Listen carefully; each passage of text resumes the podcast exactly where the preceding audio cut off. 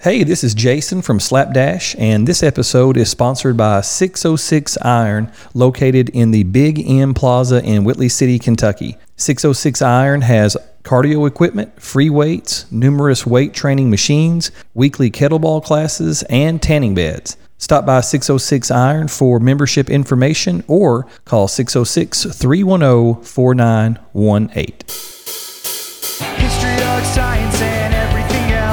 Slap down a new topic and dash off to next. It's a great big world with so much to know. Like cryptids, time travel, and the history of Poe. If you wanna be a smarty, better learn something fast. With Shannon and Jason on Slapdash Podcast.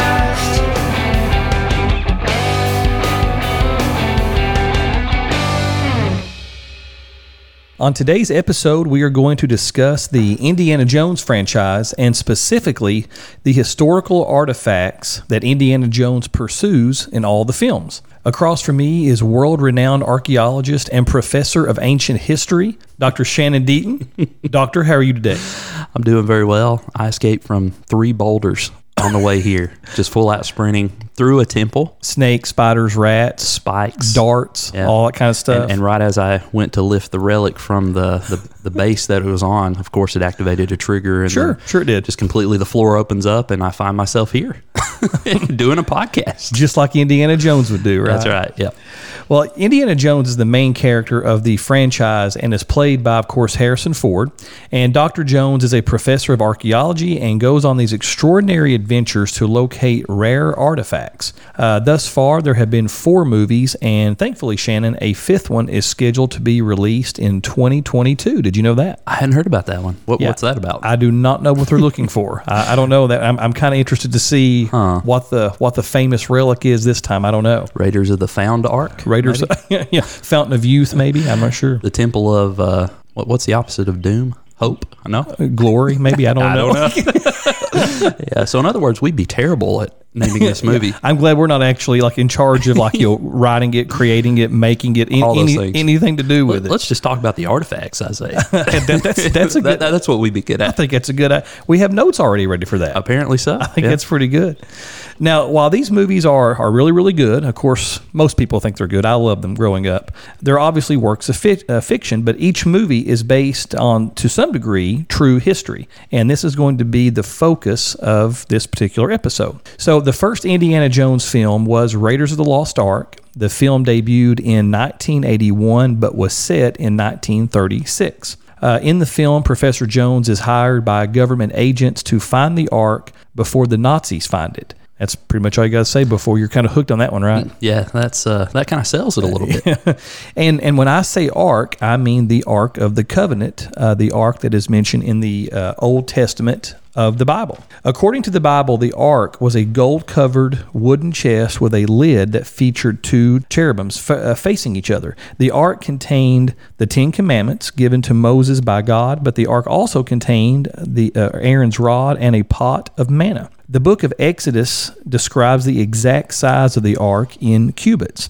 A cubit is roughly the size of uh, your fingertip to kind of like the bend of your elbow. So Oh, that, okay. that's what a well, that's what a cubit is, approximately 15 to 18 inches. Just kind of depends on how long your, your arm is. The there. Bible says cubit a lot, so that, A that lot. helps me. That Yeah. helps me be a better reader. Yeah, so it's about the a- Old Testament, It's, a- especially. it's about 15 to 18 inches, Okay. roughly fingertip to the to the bend of your elbow. Gotcha. So, according to this measurement, the ark is two and a half cubits in length, one and a half cubits in breadth, and one and a half cubits in height. So, it's decent size wooden gold plated box, right? Right. According to biblical scripture, the ark was a source of great power. Uh, during the 40 year journey of the Israelites uh, in the wilderness, uh, the Israelites believed that God empowered the ark and enabled them to accomplish extraordinary feats. And some of these include, uh, according to the Bible, when the uh, the priests actually touched water of the Jordan River, Yeah. that the water dried up. Right. And it was, and they were in, you know, uh, they were able to to pass through the uh, the dried riverbank there.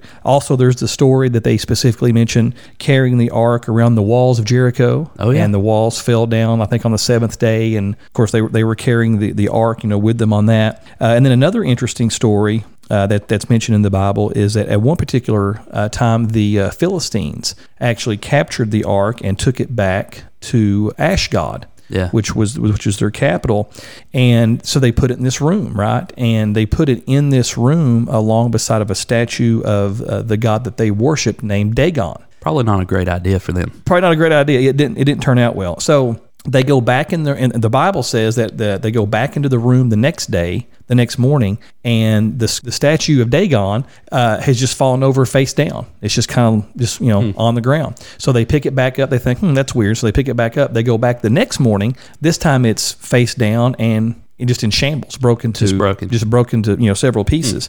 So uh, instead of giving the ark back, they continue to you know be stubborn and kind of hold on to it. And then over the next seven months, their people are plagued with boils and all kinds of like physical ailments that just sort of spread throughout the Philistine nation. And then eventually, after seven months, they literally take it back and, and beg the Israelites to take the ark back. I can't believe it took seven months. Like, if you're breaking out boils and there's a plague on all these families, are you sitting there thinking, man, I want to keep this thing?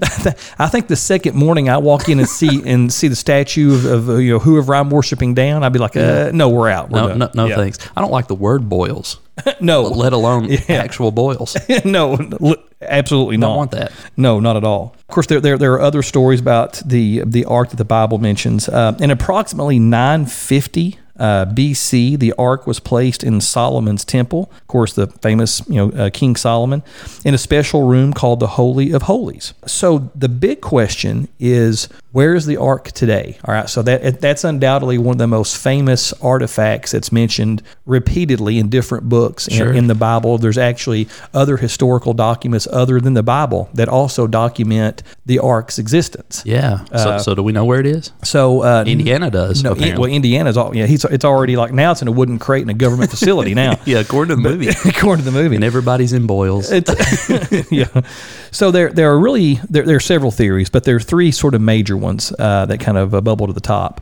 Uh, one theory is that the ark was destroyed in 587 BC when the Babylonians destroyed Jerusalem. So that that's a historical fact. You know, dozens of historical documents, both uh, Christian, Jewish, uh, different religions, they basically all verify the fact that uh, Nebuchadnezzar you know that they he uh, he invaded he and his, he and his army uh, with the Babylonians. They literally just took a stronghold over Jerusalem. They took over and they they ransacked, and that's just kind of how it was. Yeah. And so one theory is that simply the ark was destroyed during during this invasion. Another theory is that the Israelites knew the Babylonians were coming and that they would have moved the ark uh, for safekeeping somewhere. Oh, sure. Yeah, so that that that makes sense. Yeah. Another theory is that the ark is currently in the tomb of Moses, where Moses was buried. Hmm. Uh, in the book of Second Maccabees. Now, Second Maccabees is not in the traditional Bible, Right. in the Hebrew Bible. So one of the Dead Sea Scrolls or, or something else. Uh, Yeah, it's actually part of the uh, the uh, Greek Septuagint. So it's one of the books that most folks don't read. All right, Sure. it wasn't you know at the time that the the, the, the Bible proper was created and, and voted upon, it, it didn't make the cut, so to speak. Right. Uh, but that documentation is still there. Sure. And so in the in the second book of Maccabees, uh, according to that, Jeremiah placed the ark in the tomb and sealed it up in Mount Nebo, which is where Moses uh, is is buried, which is in modern day Jordan. If this did happen, it would have happened about 620 BC, which would have been you know roughly 30 years before the Babylonians came. Man, that's fascinating. Yeah, and so uh, I actually have So 30 years before those those folks showed up and they ransacked everything. So it would have been protected in the tomb of Moses. At That's right. And so this is how that particular scripture uh, is worded here. It says, so this is uh, second second book of Maccabees, verse four. It says, it was also in the same document that the prophet, having received an oracle, ordered that the tent and the ark should follow with him, and that he went out to the mountain where Moses had gone up and had seen the inheritance of God. Jeremiah came and found a cave dwelling, and he brought there the tent and the ark and the altar of incense. Then he sealed up the entrance. Some of those who followed him came up intending to mark the way, but could not find it. When Jeremiah learned of it, he rebuked them and declared, The place shall remain unknown until God gathers his people together again and shows his mercy. Wow. So that's that's kind of interesting. And and it's th- kind of neat that it, it could still be out there somewhere. Yeah, in, and- in existence today. Absolutely, and th- there are other theories too. There's actually uh, a theory of there's a lost tribe of Israel that's actually in Africa that they have possession of it, and that that's a whole other story. But you can you can look that up. That there's a church that claims that they've had it all along. Oh, really? Yeah, so So w- whether that's true or not, that sounds like the basis of a really good book. it's it's Somebody's it- got to write that. Oh yeah, yeah. Will it be Dan Brown though? it needs to be. Yeah. Maybe. I love Dan Brown. So uh, Shannon, what uh, what film do you have next, and what big time artifact are we on, on the hunt for? Well, this one this one's similar. Yeah, it, it goes into the same vein, I think, as the Ark of the Covenant, but uh, we are talking about the Holy Grail. And, and Jason, the Holy Grail appeared in Indiana Jones and the Last Crusade. That's a big one. It's a big one. Pe- people like this movie. It was released in 1989, and in the movie, Indiana's father goes missing while pursuing the Holy Grail, and Indiana, Indiana finds himself up against Adolf Hitler's Nazis again to stop them from obtaining its powers. So again, you know, it's a it's an Indiana Jones movie. It's an Yeah. adventure movie. I love it. We're after something. There's people after us. Sean Connery's Sean- in it. Sean Connery. It's my second favorite of, of the uh, of the franchise. That, that's usually how, how people uh, Yeah. fall, I think, on this one. But the Holy Grail is traditionally thought to be the cup that Jesus Christ drank from at the Last Supper, and that Joseph of Arimathea used to collect uh, Jesus' blood at his crucifixion. The word grail probably comes from the Latin word gradali, which refers to a deep platter that foods were served on at medieval banquets. And Jason, throughout the years, the grail's been described as a dish, a platter, a goblet, and a chalice. And I Right. think when I think Holy Grail, I think more of like a like a goblet, sort of like a cup yeah, or kind of a, kind of a kind of a big time cup, right? yeah. yeah, In my mind's eye, it's uh, and it's never described this way, but it's like this big golden jewel encrusted thing. yeah. You know, looks very important. But in literature, the Holy Grail is often portrayed as having miraculous healing powers, and first appeared in written text in a French romance titled Conte del Grail, which means story of the Grail. And this happened around 1180, which was uh, quite a long time ago by, by my count. Quite a bit. 1180, man. Uh, Robert de Boron further discussed the Grail in a poem written around 1190, which was about 10 years later, titled Joseph of Arimathea, uh, which cites the Holy Grail's origins at the Last Supper and Christ's death. The Grail also has a place in medieval literature, and stories about it were read and recited throughout Europe. Primarily, it's been in some of the Arthurian legends. Are you familiar with Yeah. many of these? Yeah. Knights of the Round Oh, Table yeah. sort of stuff. Uh, some Arthurian tales claim that Joseph of Arimathea brought the Grail to Glastonbury in England. And something interesting about Glastonbury is there's a certain place you can go, and when you run water across the ground in that certain location where the Grail some have rumored actually resides to this day, um, the the water will turn red. And, and this is a documented fact that this that Hmm. Yeah. this happens, and scientists have explored this. And uh, some believe that the the water that's running across there is turning red because it is traveling through Christ's blood, because the Holy Grail has been deposited in the ground somewhere and hidden out. Uh, some scientists have noted that this might be the effect of red iron oxide in the soil, uh, which recolors water passing over Glastonbury. So that's one theory. May- Maybe it was brought to this location and buried. Uh, some believe the Knights Templar, which uh, I've heard yeah. a little bit about. Have you, Oh yeah, read I've, much about I've, the Knights I've read quite a bit about that. Yeah, they were a medieval order that protected pilgrims traveling to the Holy Land. Uh, some think that they seized the Holy Grail from the Temple Mount during the Crusades and hid it in secret. And that's pretty popular when it comes to Yeah. these ancient relics. People grab onto them, they take them somewhere, they hide them, and they're out there somewhere, just just buried treasure, Right. waiting for us or Indiana Jones to happen upon them. Hopefully not Nazis though. no, always the good guys. Always the good guys.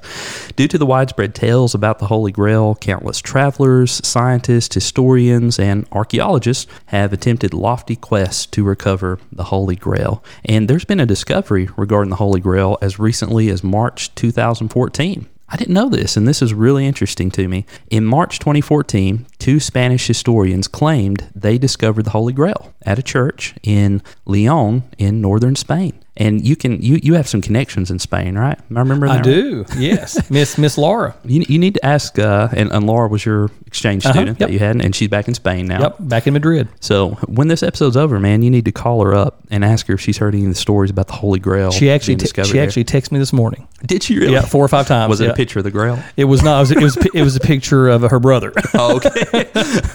uh, th- but some say that the chalice has been in Spain since about the 11th century. So I, found that interesting. Now, scientific dating confirmed that the cup, which is actually in the possession of the historians, was made between 200 BC and 100 AD. So it's right there. Time frames right. Yeah, right, smack dab in the middle of the, the uh, crucifixion of Christ. And the historians also presented data that included three years of research on the whereabouts of the Grail. So they have all of these pinpoints. I I almost imagine you ever watch these detective shows where they have pictures of locations and people, and they've got them all up on a board and they put pegs in them and kind of little pins and yeah, yeah. That's what I imagine here. But these historians who discovered this supposed grail in Spain, they have all this hard documentation of, of where it was supposed to have moved during this time based on literature, firsthand accounts. And thus far, scientists and folks who have studied this and, and come along behind it haven't been able to refute whether or not Really? this is accurate. Yeah, because it is a grail. It is where the research says it should be, and uh, it does fall, you know, based on scientific dating between 200 BC and 100 AD. So whether or not it's the grail, it is a grail from from that time, and a lot of the the research points toward this is where you might find it. wow, that's really interesting. Kind of, yeah, kind of crazy. Uh, so the Holy Grail has appeared in various pop culture references, most notably Monty Python and the Holy Grail. You ever seen yeah, this? yeah, I have. 1975. Yep. My favorite part of that movie is there's a knight and he's fighting and they like chop off his limbs. It sounds terrible, but uh, they'll chop off an arm and he'll keep fighting. They'll chop off the other arm and he'll start hopping up and down and trying to kick. Finally, I think they chop off maybe both legs and both arms. He's just laying there and he says something like, "Oh, it's just a flesh wound." he's, he's still ready Yeah. to roll. Uh, another movie that referenced the Holy Grail was Excalibur in 1981, which is along the Arthurian legends. Indiana Jones and the Last Crusade, which was referenced, uh, which came out in 1989. The Fisher King, which came out in 1991. Some folks believe the Fisher King was the last person to possess the Holy Grail. Right. And then finally, The Da Vinci Code by Dan Brown, which was a book released in 2003, also references the Holy Grail, maybe one of the most modern representations Yeah. of the Holy Grail And most popular. and the most popular. So yeah, that it's interesting that that it could be out there and that possibly it's already been discovered. So Jason, you want to take a quick break here and then come back and talk about the rest of the artifacts? Yeah, this is good. We have uh, two down, two to go. Hey everyone, we're happy to announce that the podcast now has a merchandise store. Shannon, everyone loves hoodies and everyone loves coffee. Yeah, and you can pick up a nice Slapdash hoodie or a Slapdash mug and drink your next cup of joe right out of a Slapdash cup. We also have t-shirts and stickers. Yeah, we do. So come on by and log on to www.slapdashpod.com forward slash store. That's www.slapdashpod.com forward slash store.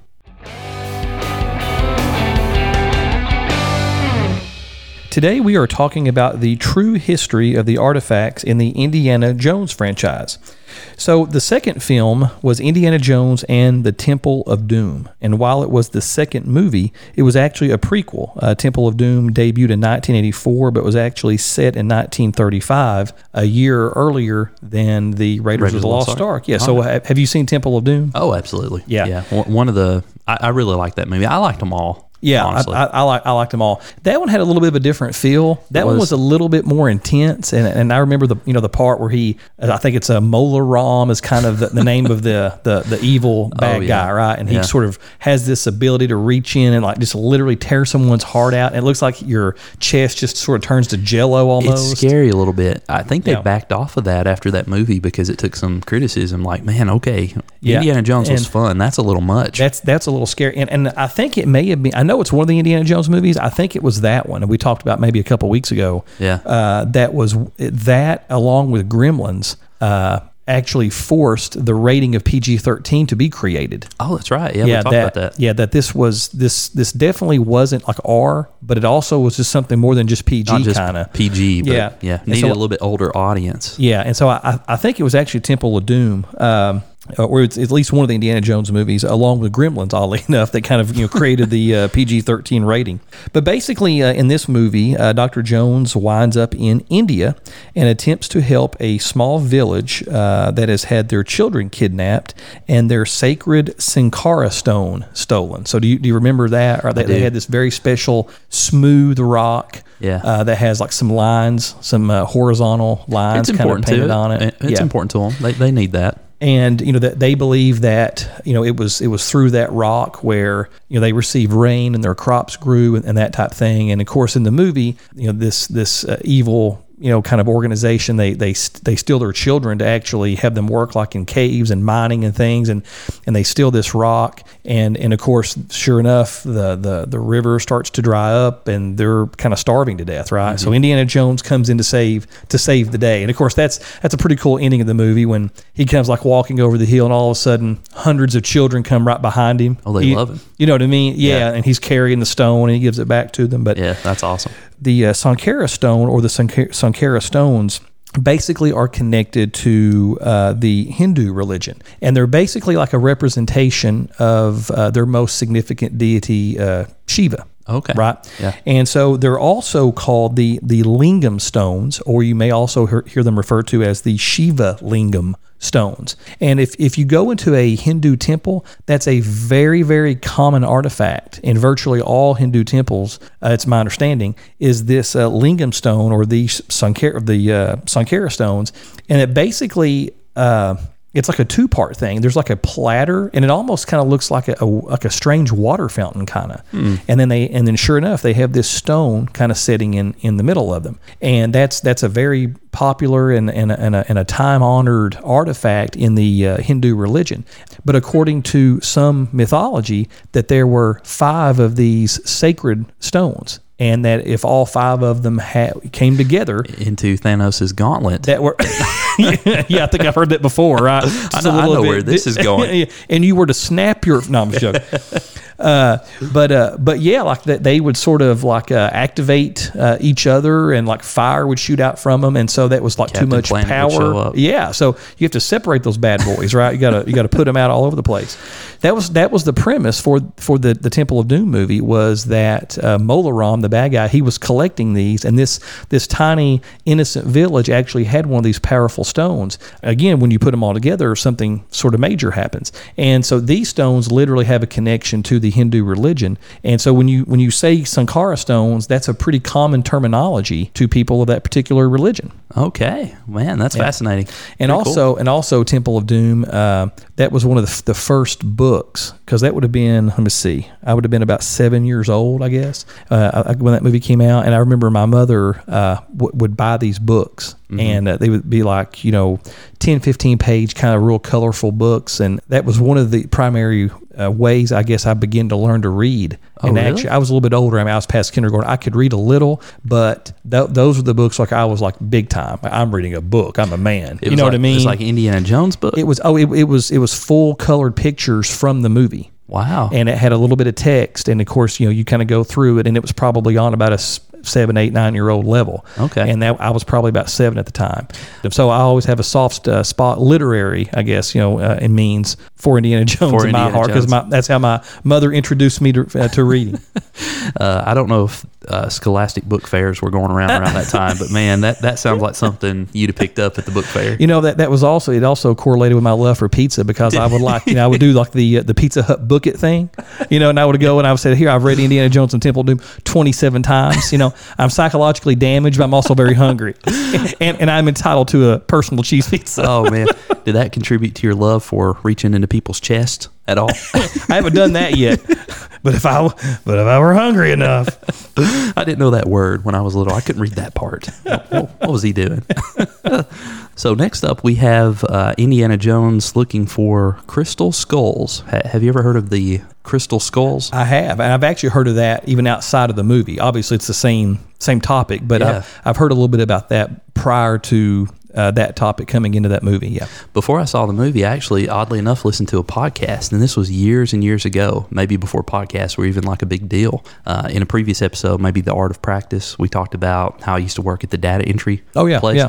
and I just sit around all day and listen to podcasts and music and whatever because I'd spend eight to ten hours a day on a keyboard. Right. You know, so we Have to listen to something, Have to yeah. listen to something just to stay sane. So, so I listened to hours and hours of a podcast, which I guess at the time it was more of a radio show called Coast to Coast AM. You ever Oh. heard of this? Yeah. Who's who is the? Is it George Art, Noory or an Art? Art um, there- Bell. Yes, Art, Art Bell. Bell. I know exactly what you're talking about. Yeah, my cousin like loves that. Yeah, Yeah. And they just talk about things like this. They they talk about uh, crystal skulls. They had an episode on cryptids, Right. Uh, UFOs. It's kind of one of those uh, extraterrestrial, what happened, Right. sort Kind, of things. kind of X. That's really what feel it is. to it, right? yeah. But they'll bring in experts and people, you know, actual scientists who have archaeologists who have looked into this stuff, and they just interview and talk and have a good conversation. People who've been sucked up by UFOs, and, and while they're floating in the air, they actually saw Bigfoot. That's right. Right over there in the corner. yeah, th- those are the best people to talk to. yeah. But Two birds with one stone that way. Yeah. But Jason, uh, the Crystal Skull appeared in Indiana Jones and the Kingdom of the Crystal Skull, and it released in 2008. Was this the most recent Indiana Jones Uh, movie? or- yes. Okay. Yeah. Yeah. So in this movie, Indiana Jones meets a character named Mutt, who is played by Shia LaBeouf, a young man who wants Indy to help him find the legendary Crystal Skull of Akator. Sounds like a plot of He-Man. He-Man. He-Man. Uh, Cringer. Battle Cat that. Yeah, let's let's just name some uh, '80s cartoons. That's that sounds fun. Uh, but yeah, so the two travel to Peru in search of this crystal skull. However, as these things tend to go, there are Russian agents who are also seeking the artifact as well because they believe it can help them conquer the world. Of course, they believe Well, yeah. that. that Yeah. What, what else would artifacts Makes- do? makes Magic perfect artifacts. sense. Yeah, and I think this was during the Cold War too. right. I think it was still like in the 50s. It was, think, yeah. So, and if you're curious about the Cold War, go check out our episode. That's actually one of our most popular episodes, Yeah. History of the Cold War. I think it was our, I think number three. the third episode, our third episode. ever yeah. released. Yeah. So, beginning in the late 19th century, Jason, around a dozen carved skulls were discovered, and, and they were made of clear or milky white quartz, uh, also known as rock crystal. And they made their way into these private and public collections around the globe. It's like they didn't exist, and then overnight, two or three people who collect these sort of things say, "Oh, I have this now. This is in my collection." And these museums start saying, "Oh, we have these too." It's almost like someone went around and started planting these crystal skulls. Right. Oh, I found one too. Yeah, but that that's one of the things, you know, we'll hear about the controversy and whether these are real or not real or whatever as far as what they're supposed to be. But but what remains interesting is the way they showed up. Wh- Whether or not they're real or not, they really didn't have a lot of prominence in pop culture or otherwise until all of a sudden uh, it, you know, in the late 19th Right. century, they just sort of appeared. But since then, the origins of these crystal skulls have been the subject of ongoing mystery and controversy. According to the people who claim to have discovered the skulls, they date back thousands of years to ancient Mesoamerican civilizations such as the Aztec, Toltec, Mixtec, or Maya. Some believe the skulls have mystical healing powers and the ability to expand a person's psychic abilities in their presence. You ever saw Stranger Things? Uh, oh yes, yeah. That's what I thought of when when I was reading that. I thought, okay, what what, what does it mean exactly to expand a person's psychic abilities? Like, I don't have much psychic ability to expand to begin with. Good luck expanding mine.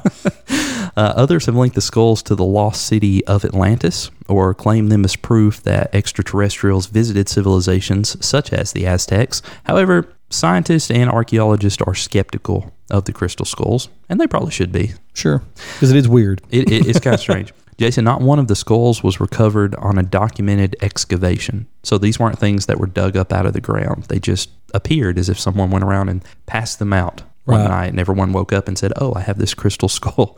Although skulls were popular in ancient artwork, the crystal skulls in private collections don't appear to adhere to the depictions of skulls from the alleged time period they were supposed to have existed. If you go back and look at the the actual skulls themselves, they have these sort of enlarged teeth and they're very squarish and Yeah. big and Yeah. wide and the The eyes are really gaping. Doesn't really match the artwork of the time period. So if they were carved by some of these older tribes like the Aztec or the Maya, seems like they would have been more in the stylings It didn't match. yeah, uh, uh, of the other artwork, but not not so much in terms of matching. But recently, scientists from the British Museum in London and the Smithsonian Museum of Natural History in Washington D.C. conducted analyses of crystal skulls using electron microscopes. They wanted to see really what was in there, what made these up, and try to make a best guess as to how these things were created. After finding markings that could only have been made by modern day carving instruments, in fact, they found uh, several where the only possible way to make a certain indentation was through a modern day rotary tool. Okay. So that, that kind of gives you an idea of the, the dating. Not exactly as old Right. a- as uh, suspected. The scientists concluded that the skulls were likely fakes uh, that were produced in the 1800s in response to a surge of interest in the ancient world and its artifacts. A lot of people were starting to become interested in these archaeological digs, and they wanted to bring one home. So Right. someone saw a market for that. Let's just make one. You know what? Let's uh, yeah, let's start selling these things. One of the most famous known skulls to exist is a skull that was allegedly discovered in 1924 by a lady named Anna Mitchell Hedges. Oh yeah. Yeah, uh, Mitchell Hedges claimed that she found the skull buried under a collapsed altar inside a temple in what's now modern day Belize. So the story already has some ooh, what's going on Right, here elements to it. However, there there was a letter that emerged in 1943, which was um, about 20 years after this crystal skull supposedly was uncovered, and the letter disclosed that the skull had been purchased at an auction in 1943. But in a 1970 letter, Anna sort of doubled down. A lot of people by that time had dismissed that this was a real, you know, crystal skull. So she wrote another le- letter, and I guess she was hoping this one would be discovered as well. but she was told by the few remaining Maya, according to the letter, that the skull was used by the high priest to will death. That sounds kind of kind of spooky. A To, little bit. to will To will death. death. I, I guess that means To bring about the death. skull could bring about death. Hmm. Yeah. Wow. That- that's a strange thing to be told. Yeah. For this reason, the artifact is sometimes referred to as the Skull of Doom. And I think that would have been an even better title. You already have the Indiana Temple of Doom, right? Yeah. Anna toured with the skull from 1967 up until 1988 or 1990, and she continued to grant interviews about the skull up until her death. Anna claimed that the skull could cause visions, cure cancer, uh, that she had once used the skull to kill a man. That's what she said, and that she saw in it a premonition of the JFK assassination. What do you make of that? Any of that? You, you a- think any of that's real? That's a lot of topics right there she's covered. Yeah. So so Wow. ca- causes visions. She she saw a premonition of the JFK assassination. I'm sure after the fact, you know. yeah. oh yeah. Okay. Yeah, I remember. Yeah, that. oh, by Makes sense way. now. That that was 15 years ago. So yeah. So um, Jason, the the crystal skulls have been popular in uh, pop culture. Of course, Indiana Jones and the Kingdom of the Crystal Skull, which came out in 2008. There was uh, an episode in season three of Stargate SG-1. I've not seen this. Have you seen? No, I haven't seen that, SG-1? no. Uh, but they found a crystal skull on an alien planet. And then there was another show called American Dragon Jake Long. And, and the first half of the second season revolves around finding the 13 Aztec crystal skulls. And this is kind of what you were saying about finding the five, um, the stones. the, the Sankara stones. Yeah. Yeah, yeah. So they find the 13 Aztec crystal skulls, and um, in this show, they hold the power to grant one irreversible wish to the person that holds the 13th skull after the other 12 are placed in the quote, gargoyles of Pantheon. Wow. I don't like that word irreversible No. in front of a wish. You better be uh, making sure you know what you're getting ready to wish for. I've read too many Goosebumps books Right, or yeah. seen too many horror movies to know that irreversible wishes are not typically what you want. no. So, Jason, we've covered a lot of ground here. We've talked about the Ark of the Covenant, the Holy Grails, the Sankara stones, Yep. Crystal skulls, which I want to keep calling black skulls for some reason. and you said there's another movie coming out. Yep. Uh, in 2022, I don't know the actual artifact that they're exploring there, so that that'll be that'll be pretty cool. I'm, I'm interested in that. Yeah, I'm going to go ahead and say that I've you know found one. I uncovered it. It was given to me by an ancient civilization, and there's some mystical properties, and those properties including getting ten thousand downloads on our podcast because we just did that 10,000 downloads probably about what 2 hours ago just a couple hours at, ago. at the man. time that we're recording this podcast. Yeah. Yeah. So that uh, we are so so excited about that, and so very appreciative to uh, everyone who has supported us, and and those who uh, subscribe and, and download the podcast, and and like our Facebook post, and Oh, yeah. just all things Slapdash. We're very very appreciative of that. We are, and this is very humbling. We know that you take time out of your week to let us be a part of that, to share stories and history, art, science, pop culture, and all these things. And from the bottom of our hearts, we thank you. You can find us on social media on Facebook, Twitter, and Instagram with the handle at slapdashpod. We release new episodes on Mondays and Thursdays in history, art, science, and everything else. And we'll catch you in the next episode. I'm gonna go find a uh, buried treasure. Take care, everybody. Let's do it.